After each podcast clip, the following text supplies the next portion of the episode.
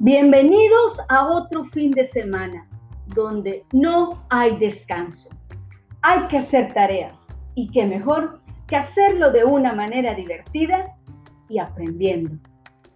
Para todos aquellos que no me conocen, soy Sandra Mesa, una estudiante de maestría en educación. Nunca es tarde para aprender. Bienvenidos. ¿Qué tal, amigos? ¿Cómo se encuentran ustedes el día de hoy? Espero que esta semana haya sido muy productiva. Y sé que estuvieron tan ocupados en sus trabajos cotidianos que hoy tenemos que sentarnos, al igual que yo, a hacer tareas. Así es que en esta ocasión vamos a hablar de lo que es la teoría triárquica de Sternberg. Sternberg. Se deletrea S T E R N B E R G. Sternberg. Teoría triárquica. Es una lectura en la cual estamos hablando de inteligencia y creatividad. También se mencionará lo que es una inteligencia exitosa, el aprendizaje. ¿Qué es la teoría triárquica de Sternberg? Hablaremos de las tres subteorías. La primera, la componencial analítica. La segunda, experiencial creativa. Y la tercera, la contextual práctica. También hablaremos un poco de un programa para desarrollar la inteligencia práctica en la escuela. Me permitiré leer la introducción que nos presenta un artículo presentado por la Universidad de Concepción, de la Facultad de Educación, Magíster en Educación, Ciencias de la Cognición. Y empieza así. La inteligencia es un tema que interesa a muchos investigadores. Una de sus muchas definiciones es la capacidad de entender, asimilar, elaborar información y utilizarla adecuadamente. El desarrollo de la inteligencia se debe a factores ambientales, como pueden ser educación, motivación, hábitos saludables, etcétera. También se debe a otro factor que es el genético y, uno más, el biológico. Existen varias teorías que intentan explicar cómo funciona la inteligencia y cuáles son sus distintas taxonomías, es decir, cómo están agrupadas. Una de esas teorías es la teoría triárquica de Robert Jerry Sternberg, que considera capacidades analíticas, capacidades creativas y capacidades prácticas. En esta presente lectura, un trabajo que se dará a conocer esta teoría con mayor profundidad, cómo se clasifica y por qué se denomina de tal manera. También se repasarán algunos conceptos claves y verán algunas concepciones y programas para desarrollar la inteligencia. Las teorías sobre la inteligencia, en especial la de Sternberg y Gardner, que nos ayudan a tener una visión más amplia sobre nuestros estudiantes para apoyarlos y guiarlos a lo largo de su periodo educativo a través de nuevas estrategias y metodologías. Todos los individuos aprenden de distinta forma. Por esa razón, la manera de adquirir conocimientos y de desarrollar los aprendizajes dependerá de la motivación y el grado de compromiso que tengan. Es por esto que se debe tener en cuenta las teorías de distintos autores para poder entregar a los estudiantes las herramientas necesarias y potenciar su desarrollo. Esto es la introducción que la acabo de leer, tal como se presenta en el artículo de la Universidad de Concepción, presentado por la Facultad de Educación, Magíster en Educación, Ciencias de la Cognición, al hablarnos sobre la teoría triárquica de Sternberg. Así es que daremos inicio. Vamos a ir leyendo y platicando un poco sobre lo que es. Primeramente, hay que saber que Robert Jerry Sternberg fue un psicólogo estadounidense, nacido el ocho de diciembre de mil novecientos cuarenta y nueve, profesor de la Universidad de Yale, expresidente de la Asociación Americana de Psicología. Entre sus principales investigaciones se encuentran las relacionadas con la inteligencia, la creatividad, el amor, el odio y la sabiduría. Y ha dedicado gran parte de su vida al estudio de la inteligencia. Robert Jerry Sternberg pretende lograr una noción más amplia y que abarque más ámbitos de este concepto. Es muy importante que antes de que hablemos de lo que es la teoría tri- triárquica, ¿sí? Me cuesta un poco de trabajo mencionar esta palabra, palabra tri, tres, árquica, teoría triárquica, es bueno saber los siguientes conceptos, ya que serán mencionados. El primer concepto que menciona es la inteligencia, que viene del latín intelligentia, inteligencia, que es la capacidad de entender, asimilar, elaborar información y utilizarla para resolver problemas. Si lo vemos como, como una regla neurotécnica, podemos decir E de entender, A de asimilar, E de elaborar, eh, I de información y utilizarla para resolver problemas. Entonces vemos entender, asimilar, elaborar información y utilizarla para resolver problemas. Eso es la inteligencia. Definir exactamente en qué consiste eh, ha sido siempre un tema polémico, ¿sí? Porque no es fácil saber qué es la inteligencia o cómo en realidad qué es. Hay muchísimas, muchísimas definiciones, las cuales incluyen rasgos de la creatividad, de la personalidad, del carácter, conocimiento, sabiduría. También hay trabajos referentes a su estudio. Las definiciones de inteligencia pueden clasificarse en diversos grupos: las psicológicas, las biológicas, las operativas, etcétera. Si nosotros le preguntamos a un docente qué es la inteligencia, cada uno de ellos me va a dar una diferente definición. Además, tenemos otro tipo de inteligencia, la cual es la inteligencia artificial, ¿sí? La que hablamos cuando hablamos de sistemas. Hablamos un Se utiliza, se puede aplicar el adjetivo inteligente a un sistema eh, que debe tener ciertas características, ¿sí? Por ejemplo, que pueda razonar, planear, resolver.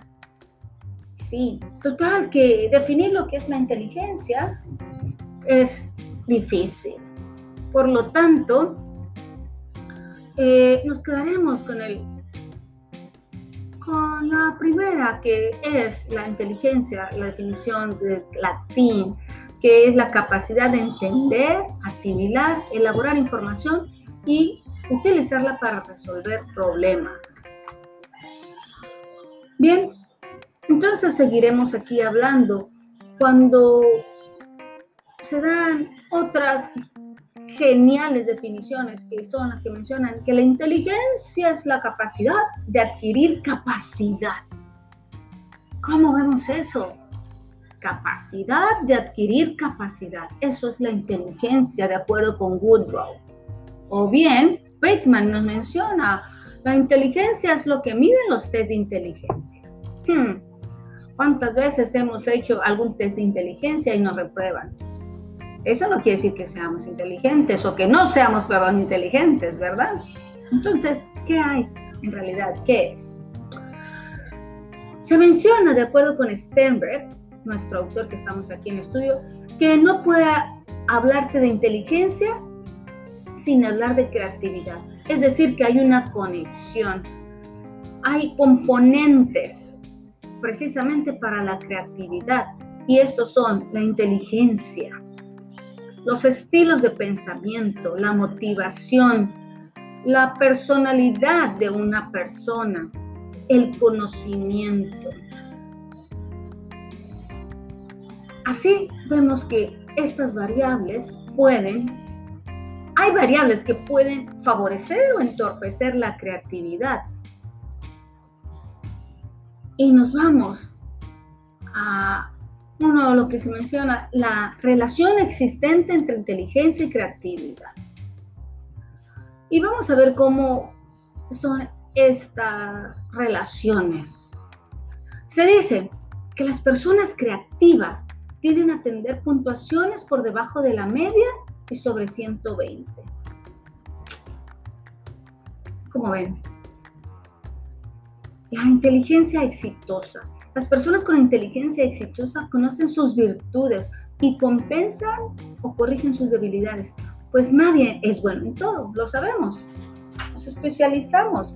Las personas con inteligencia exitosa valoran el medio en el que se encuentran para saber si pueden explotarlos, capacitarlos, sacar el máximo partido a lo que ellos saben hacer, a su talento.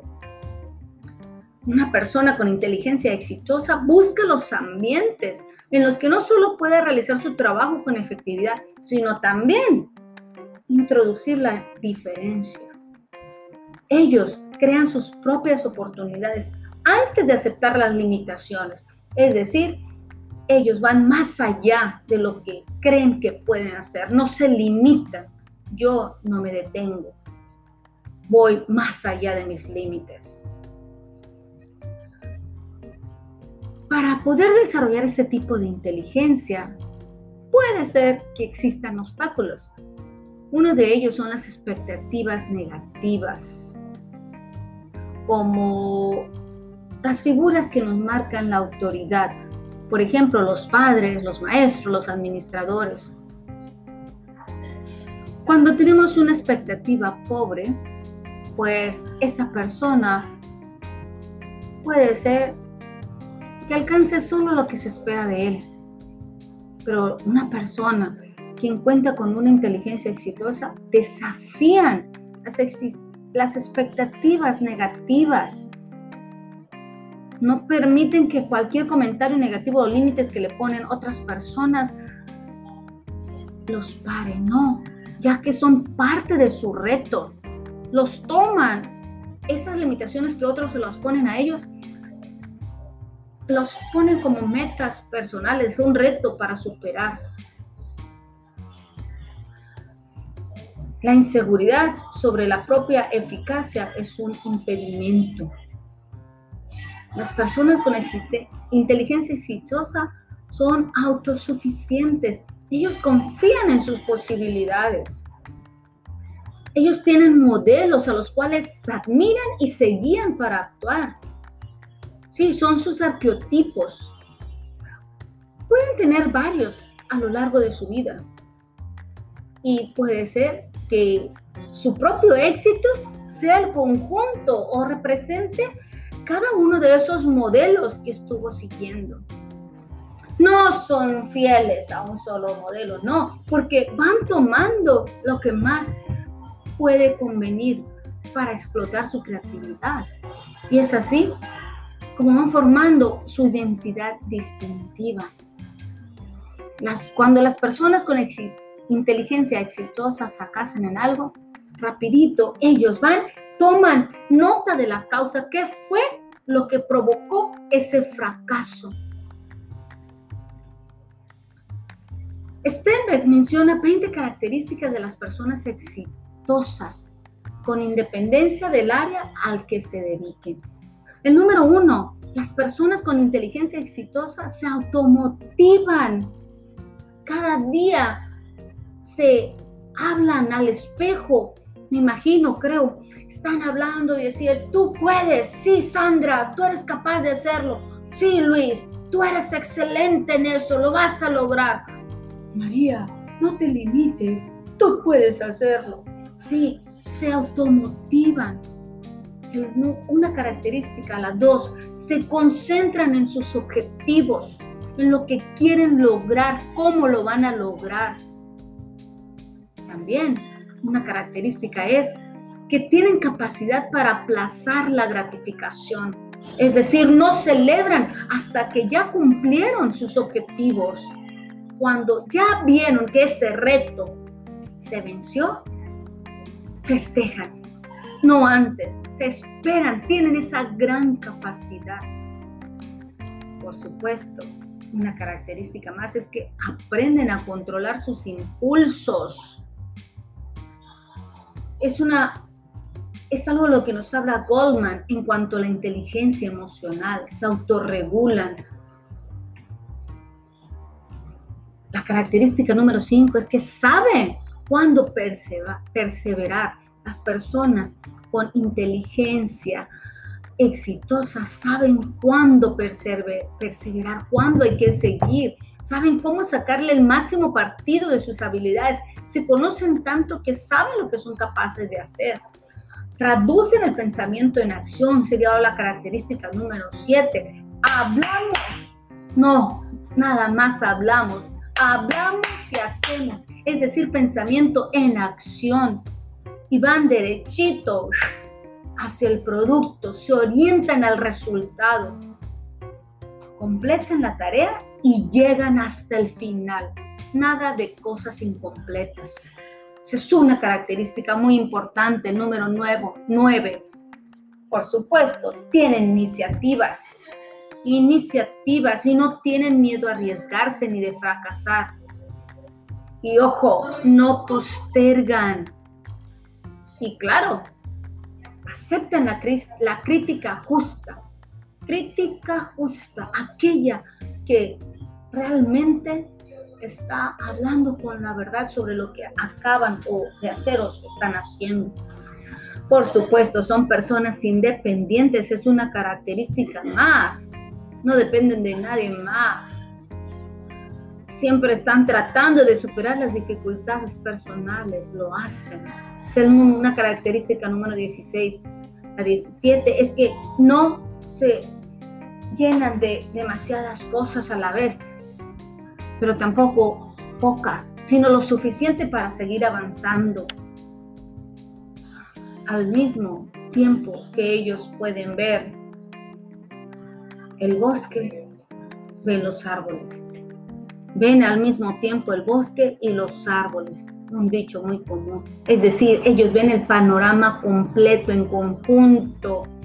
Tienen un nivel razonable de autoconfianza, creen en su capacidad para alcanzar sus objetivos, equilibran el pensamiento analítico, creativo y práctico. De las veinte características que acabo de mencionar para las personas exitosas, ¿pudiste identificar alguna? ¿Acaso te concentras en tus objetivos?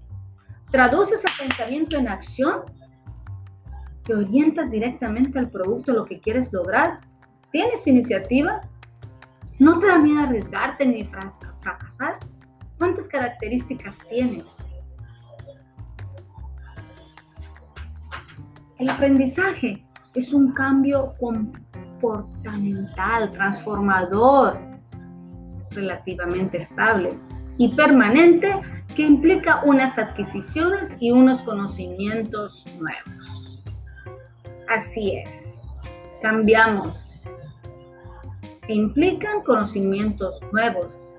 Se requieren unos mecanismos de entrada de la información, unos mecanismos de salida, las respuestas y unos centros de integración donde se elabora la información y se estructuran las respuestas. Si hay aprendizaje tras un estímulo, habrá un cambio de conducta. Vuelvo a repetir, si hay aprendizaje tras un estímulo, habrá un cambio de conducta. Vamos traduciendo en esto. Si aprendiste que no debes de hacerlo porque te va a ir mal, vas a cambiar tu forma de actuar, o viceversa. Si obtienes un resultado exitoso porque cambiaste o hiciste algo en específico y te conviene, claro que cambias tu conducta. La psicología explica por qué frente a determinados estímulos ocurre un cambio de conducta. Sternberg cree que los test de inteligencia convencional nos entregan información acerca del rendimiento y sugiere una variedad de razones del por qué falla la inteligencia de las personas en determinados casos. Qué sabroso está esta obra. Sí. Entonces, veamos cuáles son esas razones que Sternberg, Sternberg nos menciona. ¿Por qué falla la inteligencia de las personas en determinados casos? que ni te imaginas.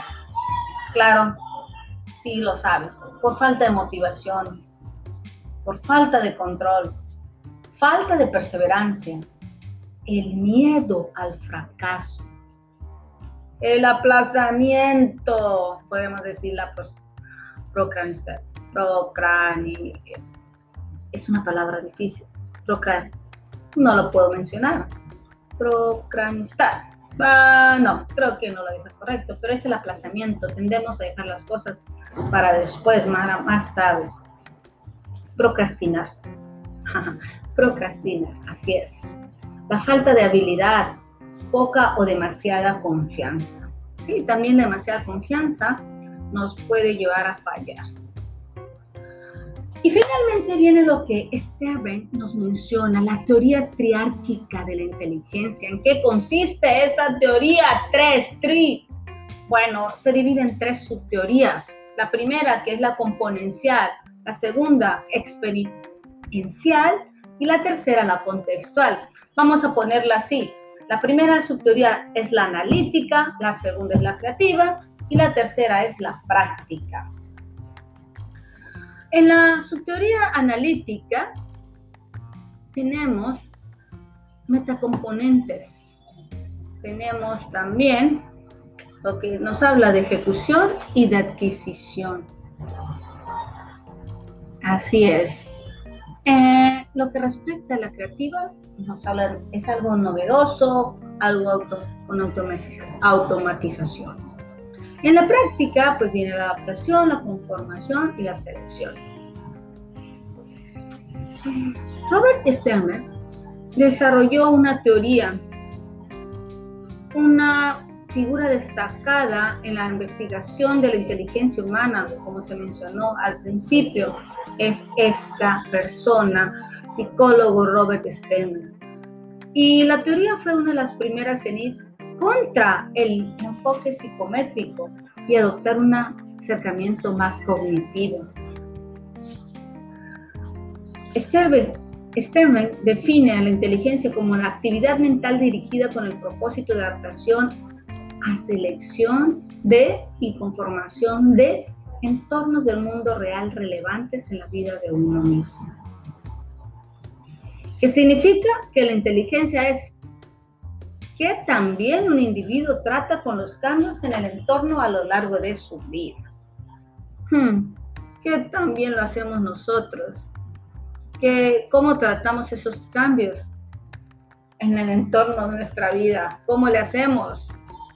Bueno, pues vamos a ver cómo clasifica Sternberg esta teoría en tres partes: componencial, experiencial y contextual, que como lo mencioné, pues también se le llama analítica, creativa y práctica. La primera teoría, que es la analítica. En la primera, Sternberg asocia el funcionamiento de la mente a una serie de componentes. Esos componentes los etiquetó como metacomponentes, componentes de rendimiento y componentes de adquisición de conocimiento. Todo esto lo dijo Sternberg en mil novecientos ochenta y cinco. Pero bueno, ¿cómo es esto que dice asocia? Sternberg asocia el funcionamiento de la mente a una serie de componentes. Y menciona el ejemplo metacomponentes, pero ¿qué es un metacomponente? Bueno, son los procesos ejecutivos usados en resolución de problemas y toma de decisiones que implican a mayor parte de la capacidad de gestión de nuestra mente. ¡Ah, caray! ¿Qué es todo eso? Veamos nuevamente. Los metacomponentes son los procesos ejecutivos usados en resolución de problemas. Hasta ahí vamos bien. Metacomponente, procesos ejecutivos usados en resolución de problemas. Y toma de decisiones, son dos cosas que implican a mayor parte de la capacidad de gestión de nuestra mente.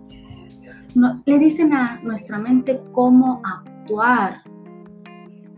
Pórtate bien, haz esto, haz el otro. La mente nos dice cómo actuar. También son a veces llamados homúnculos. Homo, hom, homúnculos. Homúnculos. Un homúnculo es una persona ficticia o metafórica dentro de nuestra cabeza que controla nuestras acciones. Uh-huh, así es. Un homúnculo, una persona ficticia, y que frecuentemente sugiere una regresión infinita de homúnculi que se controlan unos a otros. Esto lo mencionó así Sternberg en mil novecientos ochenta y cinco. Bien, no olvidemos esa palabra. Un metacomponente se le llama también homúnculos. Homúnculos, ¿sí? Que es una persona, puede ser una persona ficticia o metafórica dentro de nuestra cabeza. Otro de los conjuntos de componentes que Sternberg menciona son los de rendimiento o de ejecución, que son los procesos que llevan a cabo realmente las acciones que dictan los metacomponentes. Así es.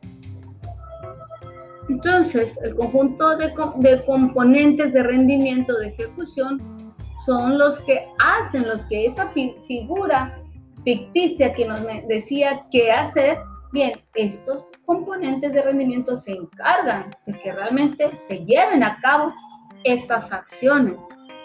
Estos son procesos básicos que permiten que hagamos las tareas, tales como percibir problemas en nuestra memoria a largo plazo, percibiendo relaciones entre los objetos y aplicando relaciones a otros conjuntos de términos.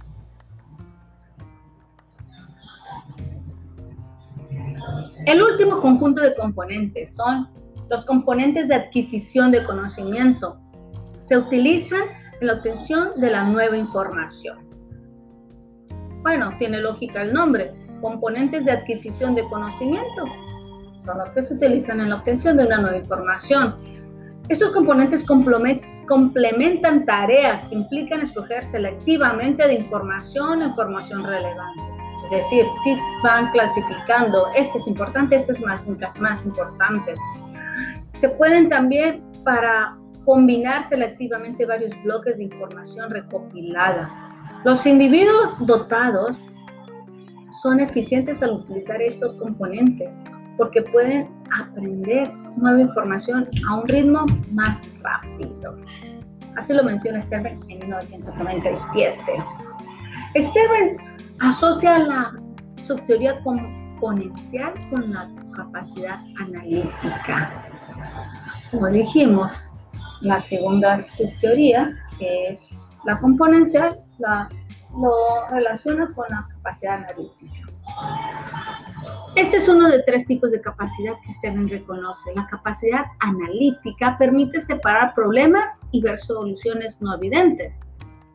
Desafortunadamente, los individuos con solo este tipo de capacidad no son tan aptos creando nuevas ideas por sí mismos. Esta forma de capacidad es el tipo que más a menudo se evalúa. Otras áreas que se ocupan de la creatividad y otras de las capacidades no evaluadas con frecuencia. Sternberg dio el ejemplo de un estudiante, Alicia, que tenía excelentes resultados de examen y cursos en la escuela, y los profesores la veían como extremadamente despierta. Alicia, más adelante, resultó tener apuros en secundaria porque no era hábil en crear ideas por sí misma. ¿A qué se debía? No tenía esa capacidad analítica, no sabía cómo separar problemas y ver soluciones. La siguiente es la subteoría exper- experiencial, que es la creativa, sintética. Aquí en esta teoría, Sternberg trata principalmente de cuán bien se realiza una tarea con relación a lo familiar que sea. Sí, Sternberg divide el papel de la experiencia en dos partes, novedad y automatización. Una situación de novedad es aquella que nunca has experimentado antes, algo que nunca te has atrevido a hacer o que por circunstancias diversas no lo has podido realizar. Las personas que son aptas en, un, en el manejo de una situación de novedad pueden tomar la tarea y encontrar nuevas maneras de solucionarla, que la mayoría de la gente no percibiría. Eso menciona Sternberg en, su, en el año mil novecientos noventa y siete.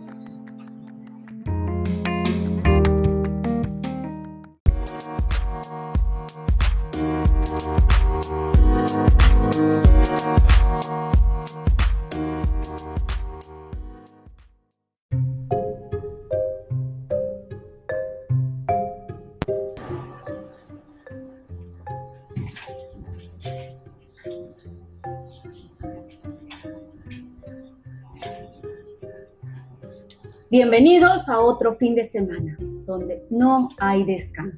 Hay que hacer tareas y qué mejor que hacerlo de una manera divertida y aprendiendo. Para aquellos que no me conocen, soy Sandra Mesa, una estudiante de maestría en educación.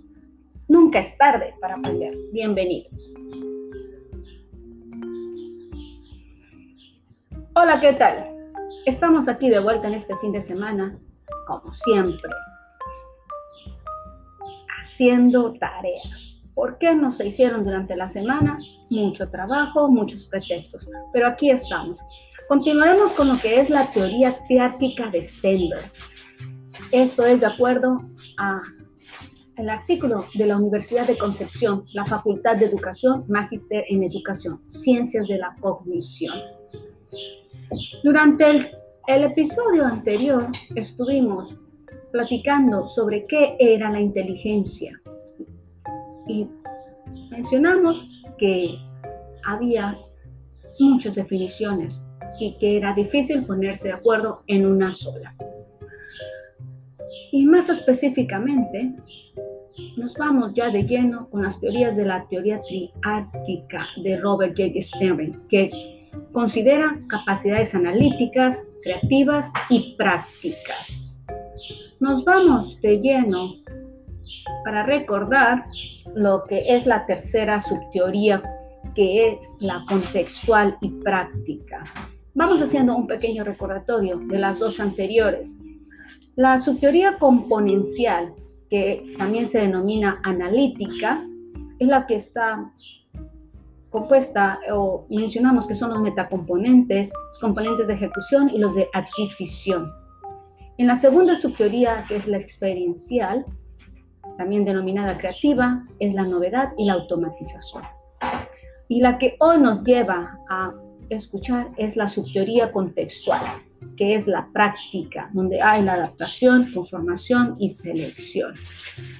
Por si no recordamos exactamente en qué es cada una de las subteorías, o no pudiste escuchar completo el episodio anterior, nada más para recordar brevemente en qué consiste la subteoría componencial, que es la analítica.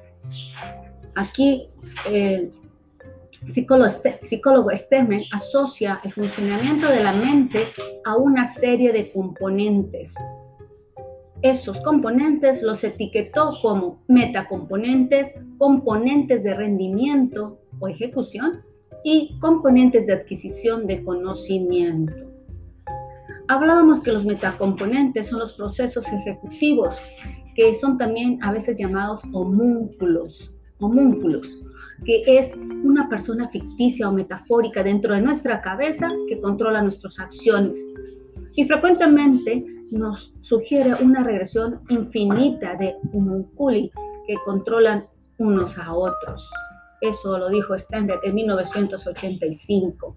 Los otros componentes de rendimiento de ejecución son los procesos que llevan a cabo realmente las acciones que dictan los metacomponentes. Mencionaba yo que son los que nos dicen manos arriba, pies, vamos a trabajar. Son los procesos básicos que permiten que hagamos las tareas, como percibir problemas en nuestra memoria a largo plazo, percibiendo relaciones entre los objetos y aplicando relaciones a otro conjunto de términos.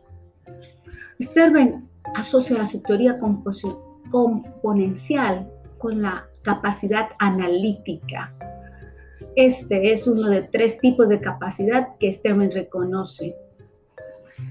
La capacidad analítica permite separar problemas y ver soluciones no evidentes. Tin, tin, tin. Desafortunadamente, los individuos con solo este tipo de capacidad no son tan aptos creando nuevas ideas por sí mismos. Esta forma de capacidad es el tipo del que más a menudo se evalúa. Otras áreas que ocupa de la creatividad y otras capacidades no evaluadas con frecuencia. Así es, desafortunadamente. Sternberg, porque no nos queda muy claro, Sternberg dio un ejemplo de un estudiante, vamos a decir Alicia, como lo menciona él en esta lectura. Alicia tenía excelentes resultados en un examen, era la más sobresaliente y sus cursos en la escuela eran maravillosos. Los profesores la veían como extremadamente despierta. Alicia más adelante resultó tener apuros en secundaria porque no era hábil en crear ideas por sí misma. Siempre estaba haciendo lo mejor, pero cuando tenía una guía. En la segunda teoría, que es la subteoría experienci- experiencial, que es la creativa, bien, en esta segunda etapa de la teoría Sternberg es la teo- subteoría experiencial, que es, bueno, es una etapa que trata principalmente de cuán bien se realiza una tarea en relación a, a cómo estemos familiarizar, familiarizados o no. Y aquí divide Sternberg esta experiencia en dos partes, la novedad y la automatización. La novedad es aquello que sale de la nada, que nunca habíamos experimentado. Son personas aptas en el manejo de una situación de novedad y pueden tomar la tarea. Se le ofrecen la tarea y hacen lo mejor, como si antes hubiesen tenido esa experiencia, y encuentran nuevas maneras de solucionar, haciéndolo de una manera como no todas las otras personas lo percibirían. A lo contrario, el proceso automatizado es aquel que ya se ha realizado varias veces y lo hacemos, como menciona, de manera mecánica, con, ya sin pensarlo mucho, porque ya sabemos el proceso, podemos ejecutarlos en paralelo, igual, en procesos distintos. La diferencia o el problema entre con la novedad y la automatización es que el ser experto en un componente no asegura el ser experto en otro. Así es, el que tú seas experto en un componente no te asegura que vas a ser experto en otro. Eso también lo menciona Sternberg en mil novecientos noventa y siete. La subteoría experimental también se correlaciona con otro de los tipos de capacidad de Sternberg. La capacidad sintética se ve en la creatividad, la intuición y el estudio de las artes. Repetimos, la capacidad sin- sintética se ve en la creatividad, la intuición y el estudio de las artes. Personas con capacidad creativa a menudo no muestran un consciente intelectual muy alto, porque no hay actualmente ninguna prueba que pueda medir suficientemente esas cualidades. Pero, he aquí el pero, la capacidad sintética, que es la creativa, es especialmente útil en crear nuevas ideas para crear y resolver nuevos problemas. Un ejemplo más que mencionó Sternberg fue, por ejemplo, Bárbara, así la menciona. Eh, Bárbara no se desempeñaba tan bien como Alicia en las pruebas de acceso a la enseñanza secundaria, pero fue recordada para la Universidad de Yale basándose en sus habilidades creativas e intuitivas excepcionales. Bárbara fue más tarde muy válida creando nuevas ideas para la investigación. Así es que, aunque aparentemente no somos buenos, cuando podemos ver, percibir lo que otros no lo ven, podemos crear y hacerlo con éxito. Y ahora sí, vamos a la tercera teoría, la subteoría, subteoría contextual. La contextual viene siendo la práctica. Se le llama así porque se ocupa de la actividad mental implicada en conseguir ajuste al contexto. What is that? Well, it deals with the mental activity involved in attaining fit to context. Y lo vuelvo a repetir en español. Se ocupa de la actividad mental implicada en conseguir ajuste al, conce- al contexto. Con estos tres procesos de la adaptación, conformación o transformación y selección, los individuos producen el ajuste ideal entre sí mismos y el ambiente, el lugar donde se desempeñan. Este tipo de inteligencia se conoce como pícaros callejeros. En inglés se denomina street smarts. Ah, caray, ¿pero qué es esto? ¿Qué es un pícaro callejero? Bueno, volvemos a decirlo. Es un proceso de adaptación con estas tres cualidades: conformación, Trans- o transformación, adaptación y selección. Adaptarse, transformarse y seleccionar. Un pícaro callejero. ¿Cuándo ocurre la adaptación? Bueno, cuando uno hace un cambio en sí mismo para ajustarse a lo que le rodea. Por ejemplo, cuando el tiempo cambia y las temperaturas caen, ¿qué es lo que hacemos? Corremos, vamos al cuarto, abrimos el closet y sacamos nuestro abrigo favorito. ¿Y no les ha pasado que en ciudades donde no hace mucho frío, están las personas, los habitantes eh, esperando que venga un poco de frío para correr y sacarse esas botas, su bufanda, su abrigo? Pues bien, esa es la adaptación. La conformación o transformación ocurre cuando uno cambia su ambiente para que encaje mejor con sus necesidades. También lo menciona Sternberg en mil novecientos ochenta y cinco. Veamos un ejemplo, como se menciona en el aula. El profesor puede invocar una nueva regla de levantar la mano para hablar, para asegurarse de que imparte la lección con, los, con las menos interrupciones posibles, para que no todos estén hablando al mismo tiempo. Y el tercer proceso, que es el de selección, se emprende cuando se encuentra en un ambiente alternativo totalmente nuevo para sustituir un ambiente anterior que era insatisfactorio para cumplir las metas del individuo. Es decir, un ejemplo que lo vemos con los inmigrantes, quienes dejan sus vidas en los países de origen donde tenían muchas dificultades económicas y sociales y van a América en busca de una vida mejor y menos opresiva. Así es, en, se encuentran en un ambiente alternativo, totalmente nuevo, para sustituir aquel que les incomodaba, aquel ambiente donde no podían subsistir, donde era insatisfactorio cumplir sus metas. La eficacia con la cual un individuo encaja en su ambiente y enfrenta con situaciones cotidianas refleja el grado de inteligencia. Oh, bien, entonces veamos aquí. Si la eficacia con la cual un individuo encaja en su ambiente y se enfrenta con situaciones cotidianas, eso es inteligencia, se refleja en el grado de inteligencia, creo que muchos de nosotros somos realmente inteligentes, puesto que nos enfrentamos a grandes situaciones día a día. El tercer tipo de capacidad de Sternberg, llamada la capacidad práctica, implica el poder de aplicar habilidades creativas y analíticas a las situaciones diarias. La gente prácticamente dotada es magnífica en su capacidad de tener éxito en cualquier situación. Y viene un ejemplo más donde Sternberg nos menciona un clásico ejemplo, el de Celia.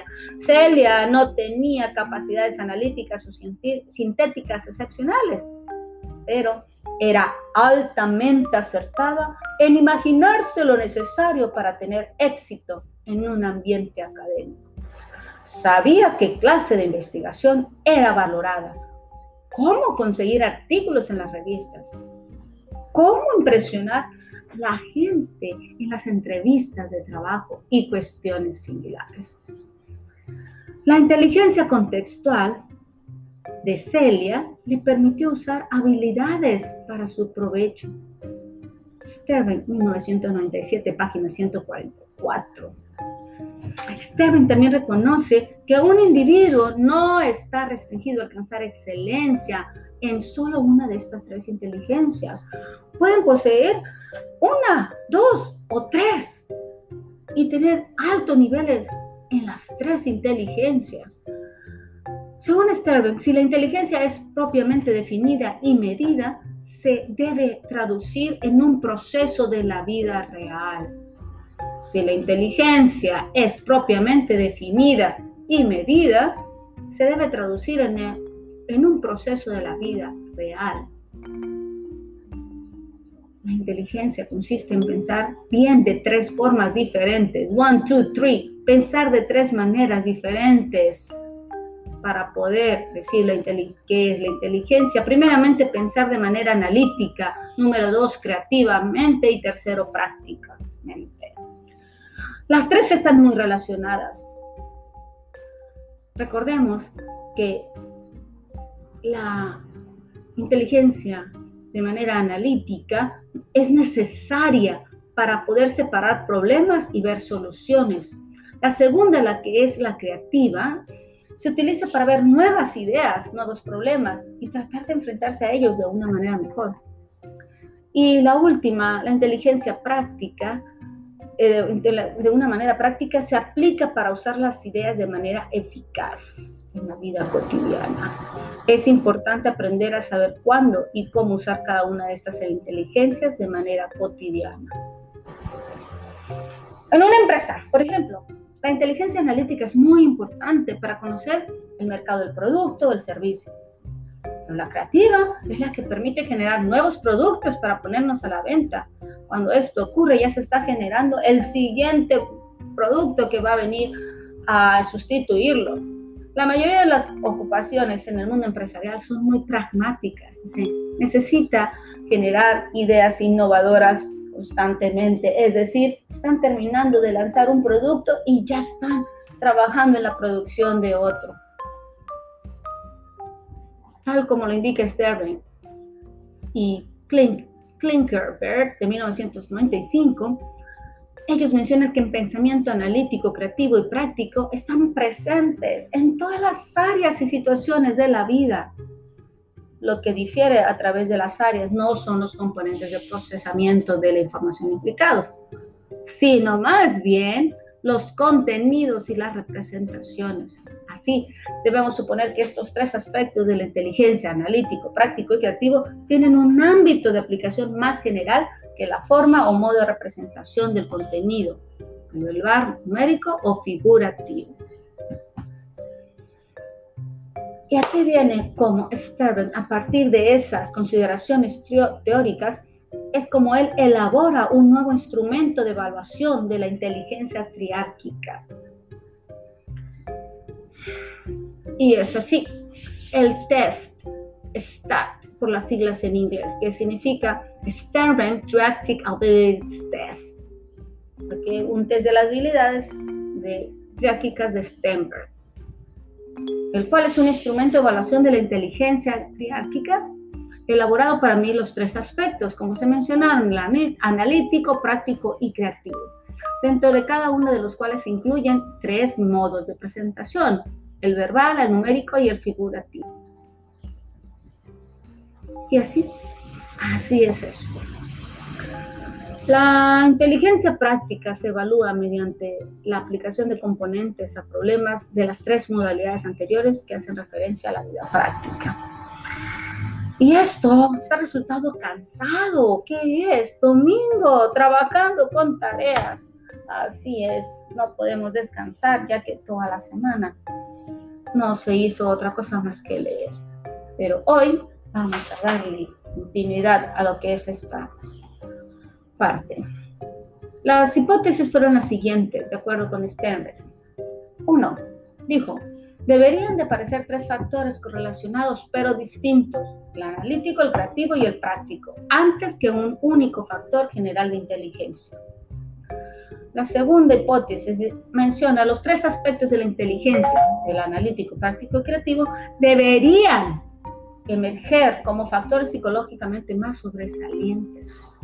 El modelo teórico es compatible con la hipótesis mantenida por las teorías tradicionales de la inteligencia que proponen la existencia de tres factores intelectuales relativamente independientes, referidos al contenido verbal, numérico y espacial. ¡Ay, Diosito! ¿Qué es esta segunda teoría? Pues es la que comprende los tres aspectos de la inteligencia, analítico, práctico y creativo. Sí, las que deben de emerger como factores psicológicamente más sobresalientes, ¿de acuerdo? Muy bien, me repito, es la primera. Ah, ok, la primera es que deben de aparecer tres factores correlacionados pero distintos, ¿cuáles son? Analítico, creativo y el práctico, antes que un único factor general de inteligencia. Así es como el Sternberg Triarchic Abilities Test de mil novecientos noventa y tres Es un instrumento de investigación para la evaluación de la inteligencia que se encuentra en fase experimental de desarrollo.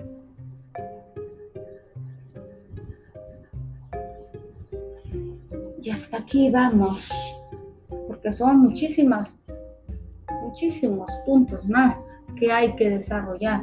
Así es que vamos a dejar hasta aquí las hipótesis, hasta las hipótesis que se fueron mencionando, porque de ahí vamos a hablar de subescalas. Hasta luego, nos vemos. Y recuerda, seguimos con la triarquía, triarquía de Sternberg. Oh, sí, resulta difícil, pero es la teoría triárquica de la inteligencia de Sternberg. Nos estamos viendo.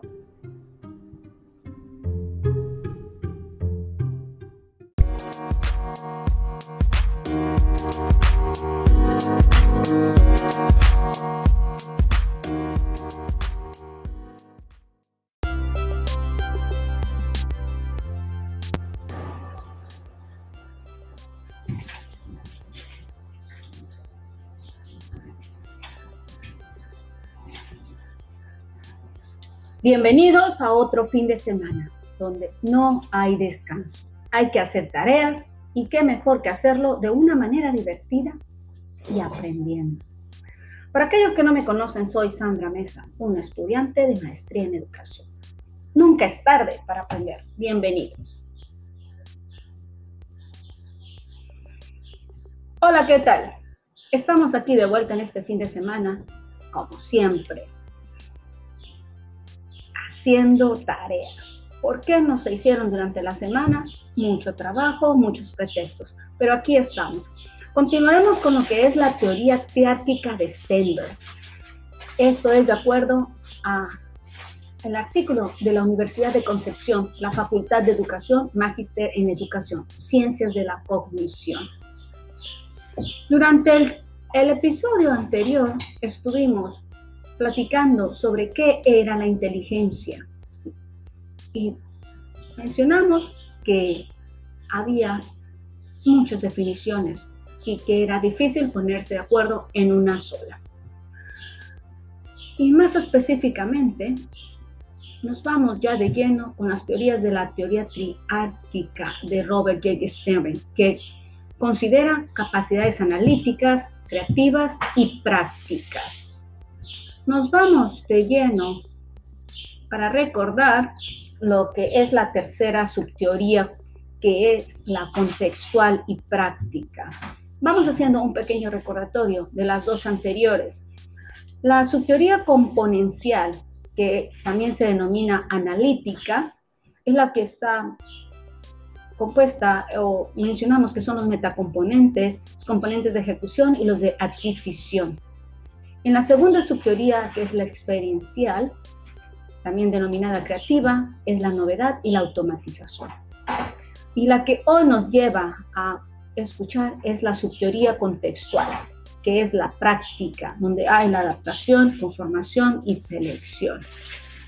Por si no recordamos exactamente en qué es cada una de las subteorías, o no pudiste escuchar completo el episodio anterior, nada más para recordar brevemente en qué consiste la subteoría componencial, que es la analítica. Aquí el psicólogo, psicólogo Sternberg asocia el funcionamiento de la mente a una serie de componentes. Esos componentes los etiquetó como metacomponentes, componentes de rendimiento o ejecución, y componentes de adquisición de conocimiento. Hablábamos que los metacomponentes son los procesos ejecutivos, que son también a veces llamados homúnculos, homúnculos, que es una persona ficticia o metafórica dentro de nuestra cabeza que controla nuestras acciones. Y frecuentemente nos sugiere una regresión infinita de homúnculi que controlan unos a otros.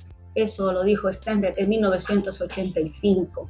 Los otros componentes de rendimiento de ejecución son los procesos que llevan a cabo realmente las acciones que dictan los metacomponentes. Mencionaba yo que son los que nos dicen manos, arriba, pies, vamos a trabajar. Son los procesos básicos que permiten que hagamos las tareas, como percibir problemas en nuestra memoria a largo plazo, persiguiendo relaciones entre los objetos y aplicando relaciones a otro conjunto de términos.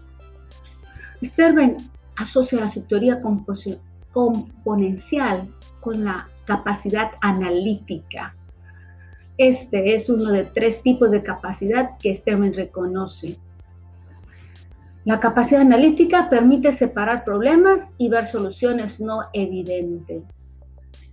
Tin, tin, tin. Desafortunadamente, los individuos con solo este tipo de capacidad no son tan aptos creando nuevas ideas por sí mismos. Esta forma de capacidad es el tipo del que más a menudo se evalúa.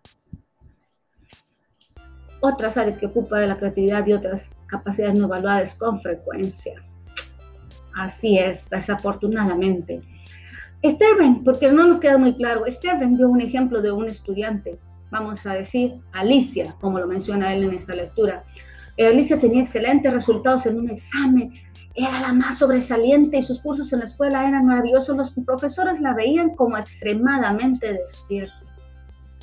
Alicia, más adelante, resultó tener apuros en secundaria, porque no era hábil en crear ideas por sí misma. Siempre estaba haciendo lo mejor, pero cuando tenía una guía.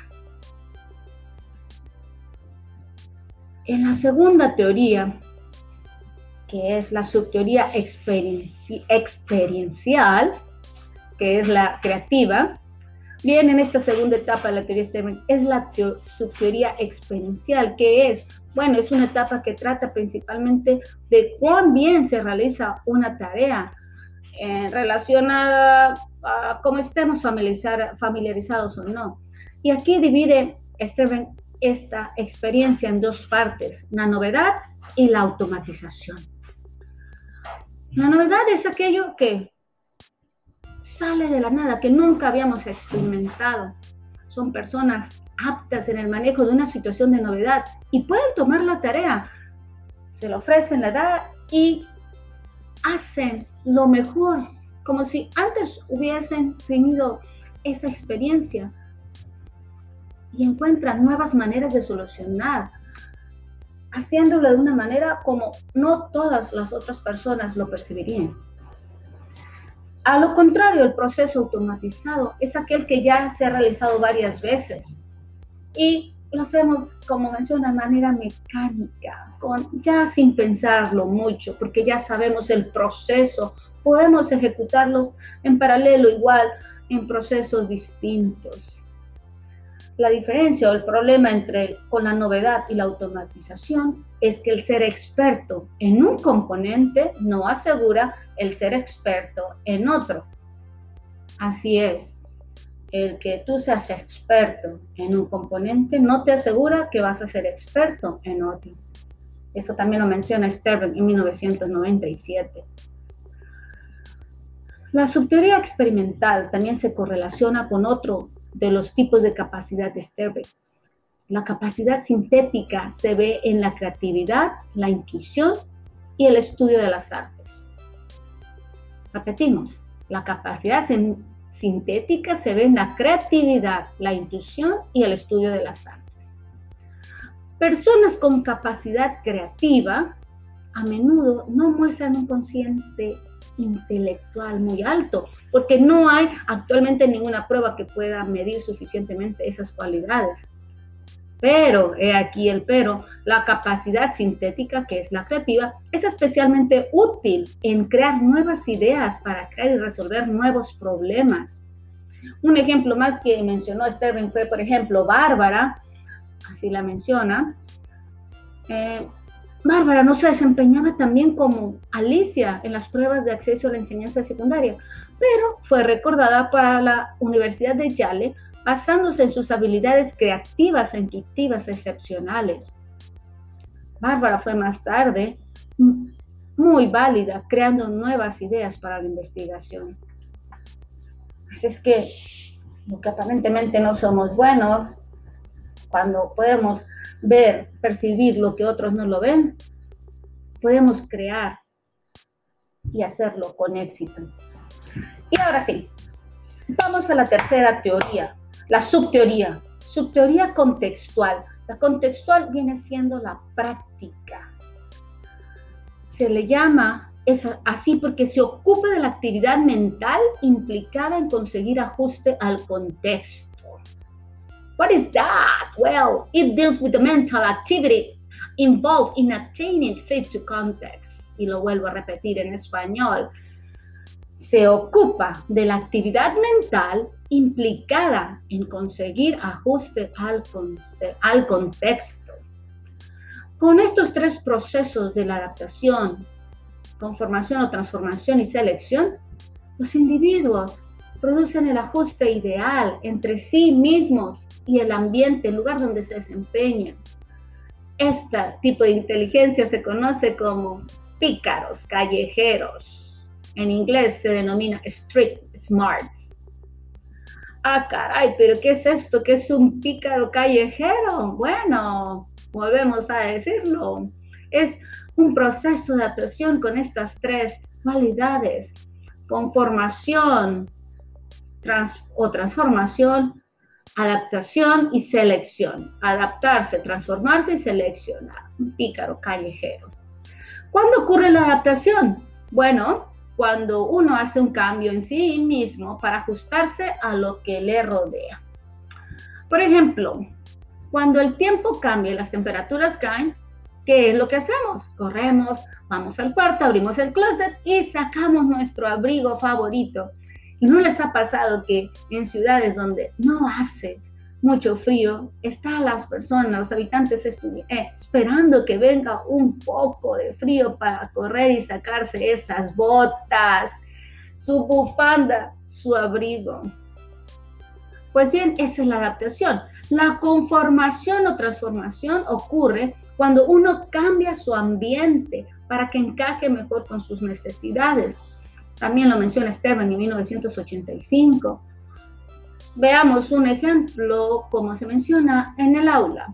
El profesor puede invocar una nueva regla de levantar la mano para hablar, para asegurarse de que imparte la lección con, los, con las menos interrupciones posibles, para que no todos estén hablando al mismo tiempo. Y el tercer proceso, que es el de selección, se emprende cuando se encuentra en un ambiente alternativo totalmente nuevo para sustituir un ambiente anterior que era insatisfactorio para cumplir las metas del individuo.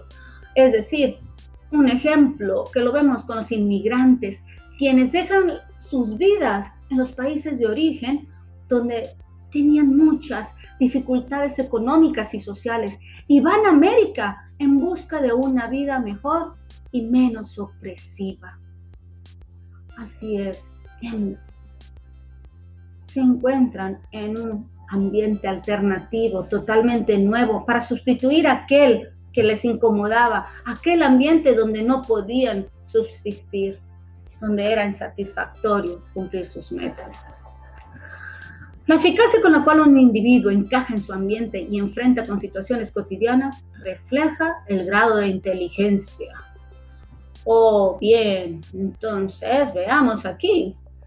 Si la eficacia con la cual un individuo encaja en su ambiente y se enfrenta con situaciones cotidianas, eso es inteligencia, se refleja en el grado de inteligencia, creo que muchos de nosotros somos realmente inteligentes, puesto que nos enfrentamos a grandes situaciones día a día. El tercer tipo de capacidad de Sternberg, llamada la capacidad práctica, implica el poder de aplicar habilidades creativas y analíticas a las situaciones diarias. La gente prácticamente dotada es magnífica en su capacidad de tener éxito en cualquier situación. Y viene un ejemplo más donde Sternberg nos menciona un clásico ejemplo, el de Celia. Celia no tenía capacidades analíticas o sintéticas excepcionales, pero era altamente acertada en imaginarse lo necesario para tener éxito en un ambiente académico.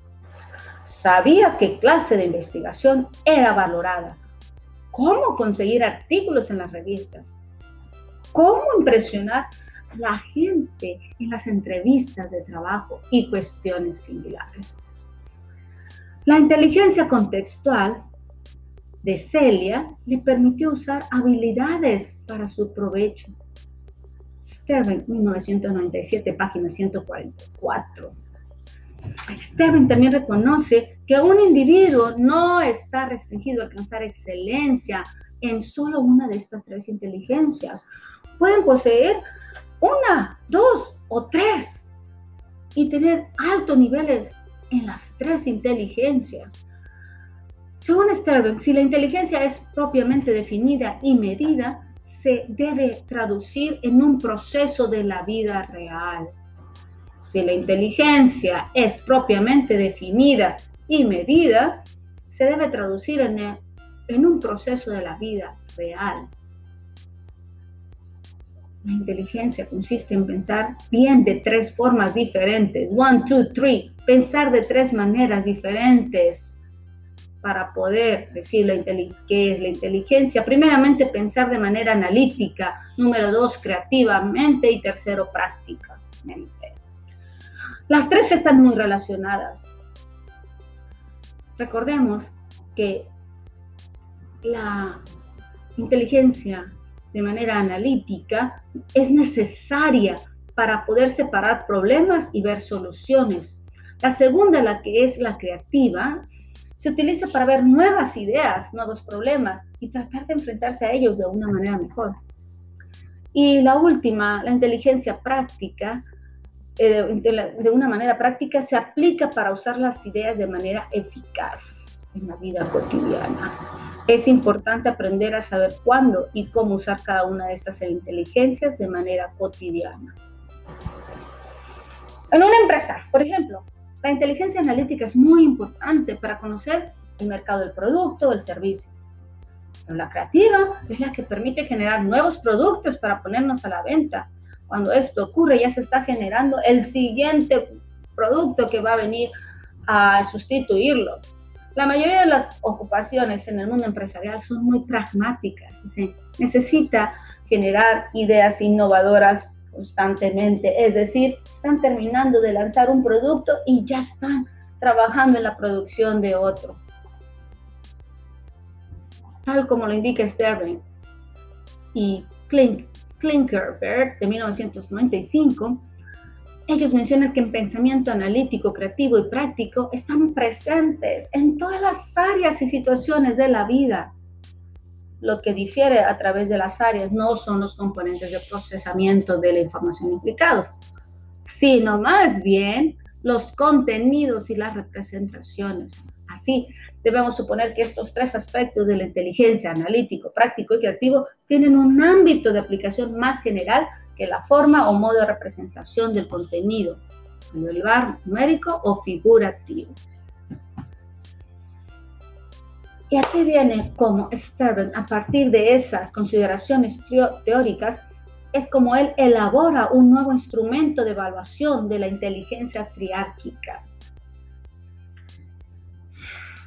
Y es así, el test STAT, por las siglas en inglés, que significa Sternberg Triarchic Abilities Test, ¿okay? Un test de las habilidades de, triárquicas de Sternberg, el cual es un instrumento de evaluación de la inteligencia triárquica elaborado para medir los tres aspectos, como se mencionaron, el analítico, práctico y creativo, dentro de cada uno de los cuales se incluyen tres modos de presentación: el verbal, el numérico y el figurativo.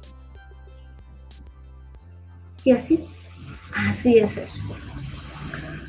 La inteligencia práctica se evalúa mediante la aplicación de componentes a problemas de las tres modalidades anteriores que hacen referencia a la vida práctica.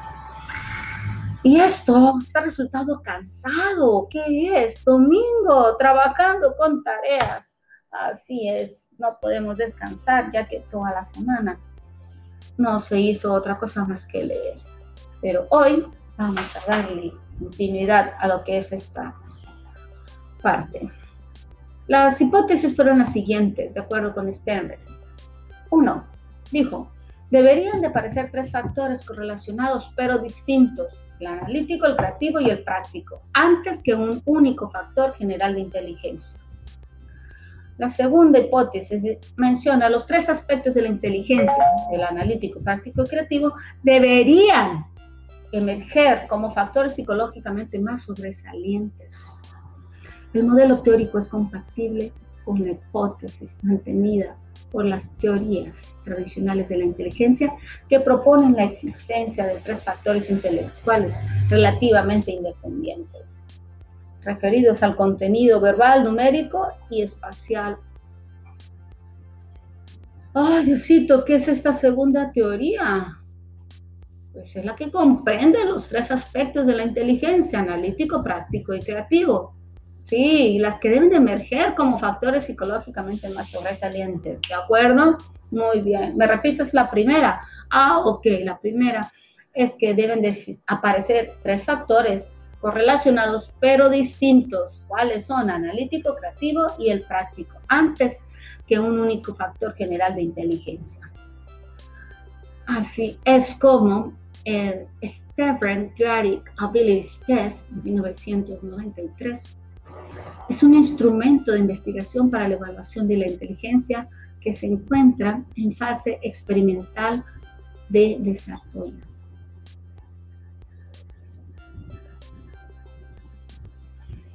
Y hasta aquí vamos, porque son muchísimas, muchísimos puntos más que hay que desarrollar. Así es que vamos a dejar hasta aquí las hipótesis, hasta las hipótesis que se fueron mencionando, porque de ahí vamos a hablar de subescalas. Hasta luego, nos vemos. Y recuerda, seguimos con la triarquía, triarquía de Sternberg. Oh, sí, resulta difícil, pero es la teoría triárquica de la inteligencia de Sternberg. Nos estamos viendo.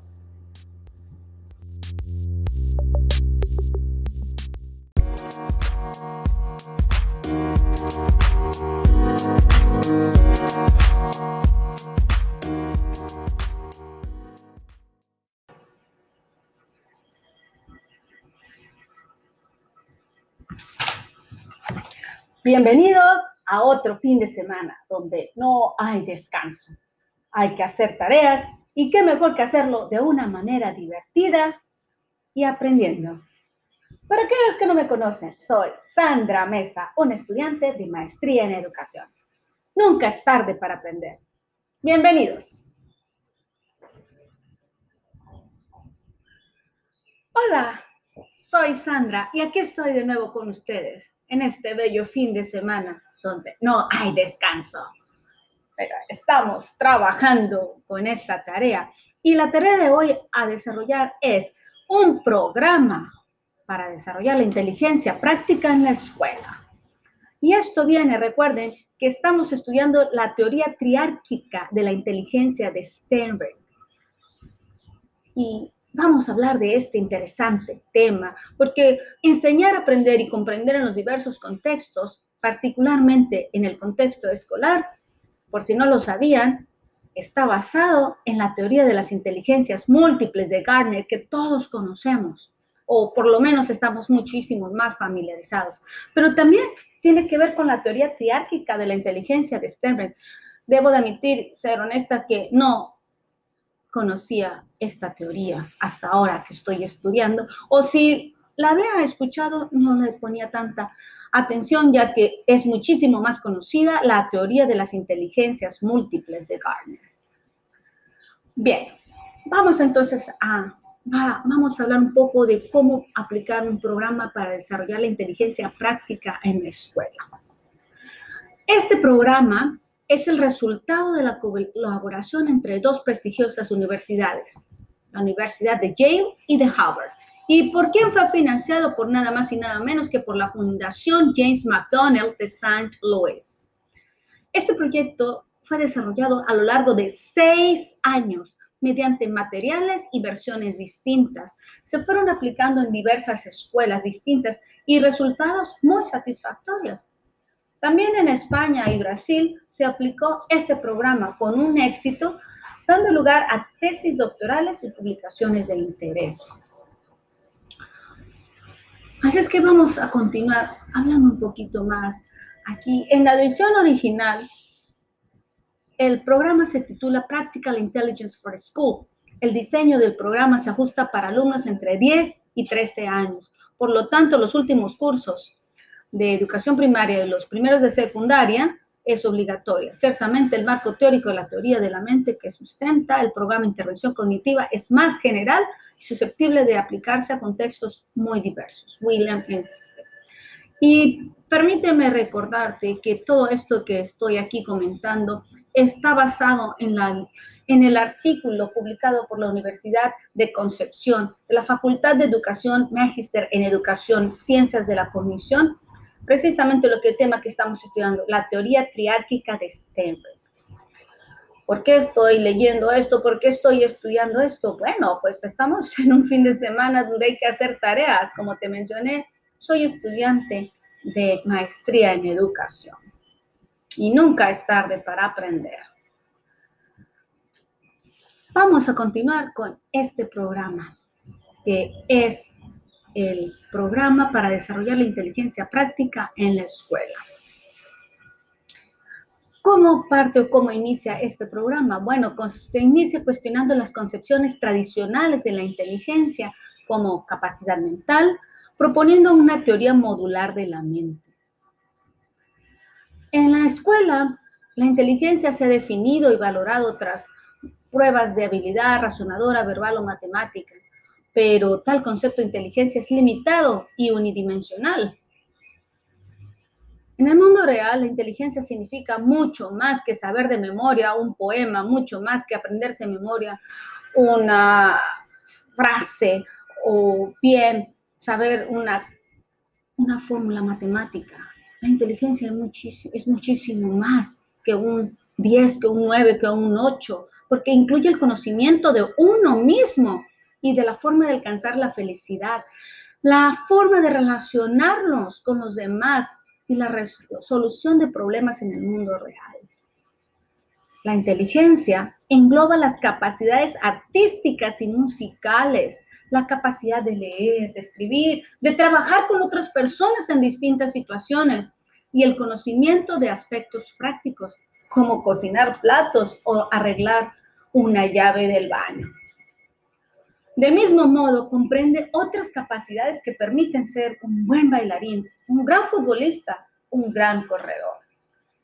De hecho, la inteligencia abarca muchos aspectos de la vida. Por tanto, obtener buenas calificaciones en los exámenes es solo uno de los efectos de ser inteligente, no lo es todo. Mediante este programa, que es cómo desarrollar la inteligencia práctica en la escuela, los alumnos aprenden a reconocer y desarrollar diferentes aspectos de su propia inteligencia, así como también aprenden a mejorar su inteligencia práctica y a añadirle nuevas dimensiones. ¿Con qué fin? Con el fin de aumentar su rendimiento escolar.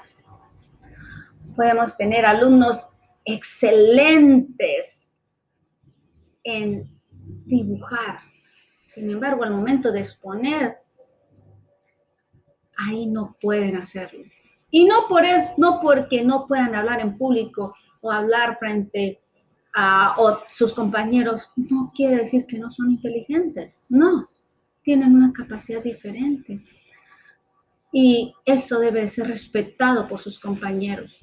Se pretende, mediante este programa, desarrollar los procesos cognitivos y las estrategias mentales que se requieren para resolver los diversos problemas que se plantean en el ámbito escolar. También se hace un especial hincapié en los procesos metacognitivos, por entender que desempeñan un papel clave en el éxito escolar y también en los ambientes extraescolares y profesionales. Pero encima de todo eso es el programa, el programa que refuerza las habilidades para la vida, que relacionan la inteligencia con el mundo en el que el alumno ha de desenvolverse y atrate del mundo escolar o del mundo extraescolar. El conocimiento tácito hace referencia al conjunto de conocimientos y procedimientos que se dan por sobreentendidos y que son necesarios para el buen desarrollo en el entorno escolar. El programa considera de modo especial tres tipos de conocimiento tácito. Uno, el conocimiento de sí mismo. Dos, el conocimiento de las tareas y estrategias. Y tres, el conocimiento de las relaciones interpersonales. Alcanzar buenos resultados en los aprendizajes escolares requiere poner en juego las tres dimensiones de la inteligencia: componencial, experiencial y contextual, las cuales llamamos también inteligencia analítica, creativa y práctica. Así es que para lograr un buen aprendizaje escolar es necesario que se presenten las tres dimensiones: la inteligencia analítica, creativa y práctica. Bueno, ¿y cuáles son los objetivos de ese programa de inteligencia práctica en la escuela que nos menciona Sternberg? Uno, ayudar a los estudiantes a identificar y definir problemas por sí mismos. Esta competencia es esencial en el proceso de resolución de problemas y resulta prioritario tanto en la escuela como en contacto, contextos escolares y profesionales. Ya estamos viendo aquí la palabra utilizada, competencia. El segundo punto es enseñar a los alumnos a plantear estrategias eficaces para resolver problemas. El número tres es enseñar a encontrar recursos necesarios para la resolución de problemas, identificando y organizando lo que se considere necesario para alcanzar el objetivo. El objetivo número cuatro es procurar que los alumnos asimilen técnicas de autoevaluación, valorando los puntos fuertes que cada uno posee y las áreas donde debe de mejorar. Y por último, el último objetivo que se menciona es ayudar a los alumnos a establecer las conexiones entre los diferentes temas de estudio en la escuela, entre la vida escolar y la extraescolar, valorando la escuela y los aprendizajes que se requiere, es decir, la transversalidad. Y estos objetivos del programa Inteligencia me lleva a recordar lo que actualmente trabajamos en nuestra aula. Primeramente se plantea una situación al alumno y ellos deben de identificar cuál es el problema a resolver, qué está sucediendo. Ellos mismos deben de plantear estrategias para resolver dicha situación. Y, por supuesto, buscar cómo resolverlos, esos recursos. Al final, cuando alcanzan ese objetivo, se hace una autoevaluación. ¿Qué tanto hice? ¿Cómo, cómo fui yo capaz de, cómo fue, cómo fui, qué tan capaz fui de resolver esto? ¿Fue difícil? ¿Fue fácil? Y también entra ahí la evaluación, la coevaluación con tus compañeros. Eso también es muy práctico. Finalmente, bien, vemos que ese conocimiento adquirido lo pueden aplicar en alguna otra materia. Pues sí, esos son los cinco objetivos que menciona el programa de inteligencia práctica en la escuela. Este programa se estructura en cinco módulos.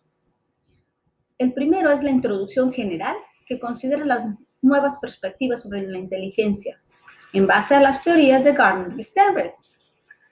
El segundo módulo es la planificación y ejecución del trabajo en casa, es decir, la realización de tareas. El tercer punto es preparación de exámenes y utilización del feedback, que es la retroalimentación procedente de los mismos para alcanzar los resultados deseados. El cuarto módulo es la lectura comprensiva en cualquiera de las asignaturas. Y por último, la creación de material escrito en forma clara y estructurada que puede ilustrar los conocimientos del alumno.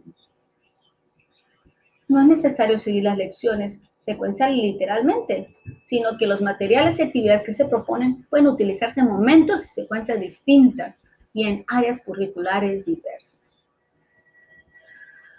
Este programa de inteligencia práctica para la escuela pretende desarrollar no solo la inteligencia que podemos llamar académica, sino también, como se mencionó, otras inteligencias o capacidades mentales que son claves a lo largo de la vida y en contextos extraescolares, es decir, no nada más limitado a lo que sucede dentro del aula.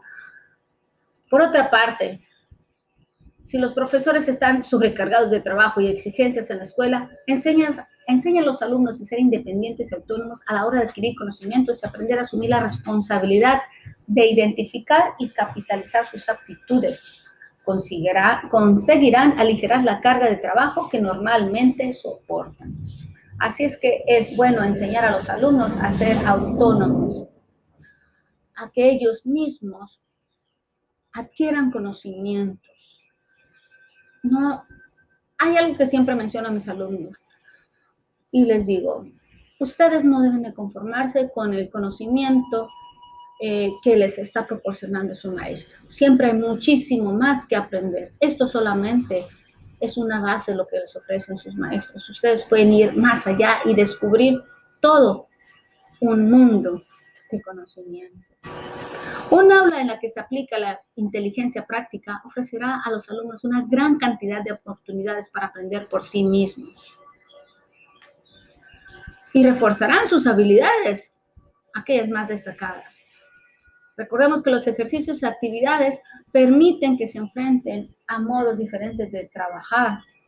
La planificación o planeación, como le llamamos, es un trabajo clave, así como la evaluación de procesos y resultados, ya que esto permitirá potenciar el trabajo en grupo, el aprendizaje con los compañeros y el profesor mismo. En lugar de encarar trabajo o imponer reglas sin explicación alguna, el profesor explicará el sentido y finalidad de las tareas y ejercicios. Por eso es muy importante que al momento de iniciar tu clase, siempre menciones cuál va a ser el objetivo de esa clase, de esos cuarenta, cincuenta minutos o esa hora. ¿Qué deberán ellos de entender al momento de finalizar su clase? Esto también ayudará a volver explícito el conocimiento tácito. Los alumnos podrán exponer su opinión sobre su percepción en las actividades, así como la relevancia que tienen en su vida personal y la valoración que hacen para su vida futura. Así, el alumno comprenderá mejor la finalidad de su trabajo y se sentirá más motivado. Esto nos dice Stone en mil novecientos noventa y nueve y Blighty en mil novecientos noventa y nueve. La reflexión y la reelaboración constituirán una parte relevante de la actividad escolar. Repito, reflexión y reelaboración constituyen o constituirán una parte relevante de la actividad escolar. A través de la reflexión y la metacognición, los alumnos desarrollarán una mejor comprensión de sí mismos, sus capacidades y sus limitaciones. Hasta aquí con este tema de un programa para desarrollar la inteligencia práctica en la escuela. Si ustedes estuvieron escuchando atentamente y son docentes, creo que podrán relacionar cada uno de los puntos que estuve leyendo con lo que conlleva tener una clase. Porque nosotros como docentes empezamos desde la planeación, donde planteamos situaciones o ponemos el contexto de la mejor manera para que el aprendizaje esperado pueda ser realmente significativo para el alumno y sea capaz de resolver diversas situaciones, que sea competencia, que tenga competente, que tenga la capacidad de resolver algo y aplicarlo no solamente en la materia que estamos impartiendo, sino también ese conocimiento se ve aplicado en otra materia y también puede ser dentro o fuera del ámbito escolar. Así es que nos vemos pronto con el siguiente tema. Buena tarde o buen día.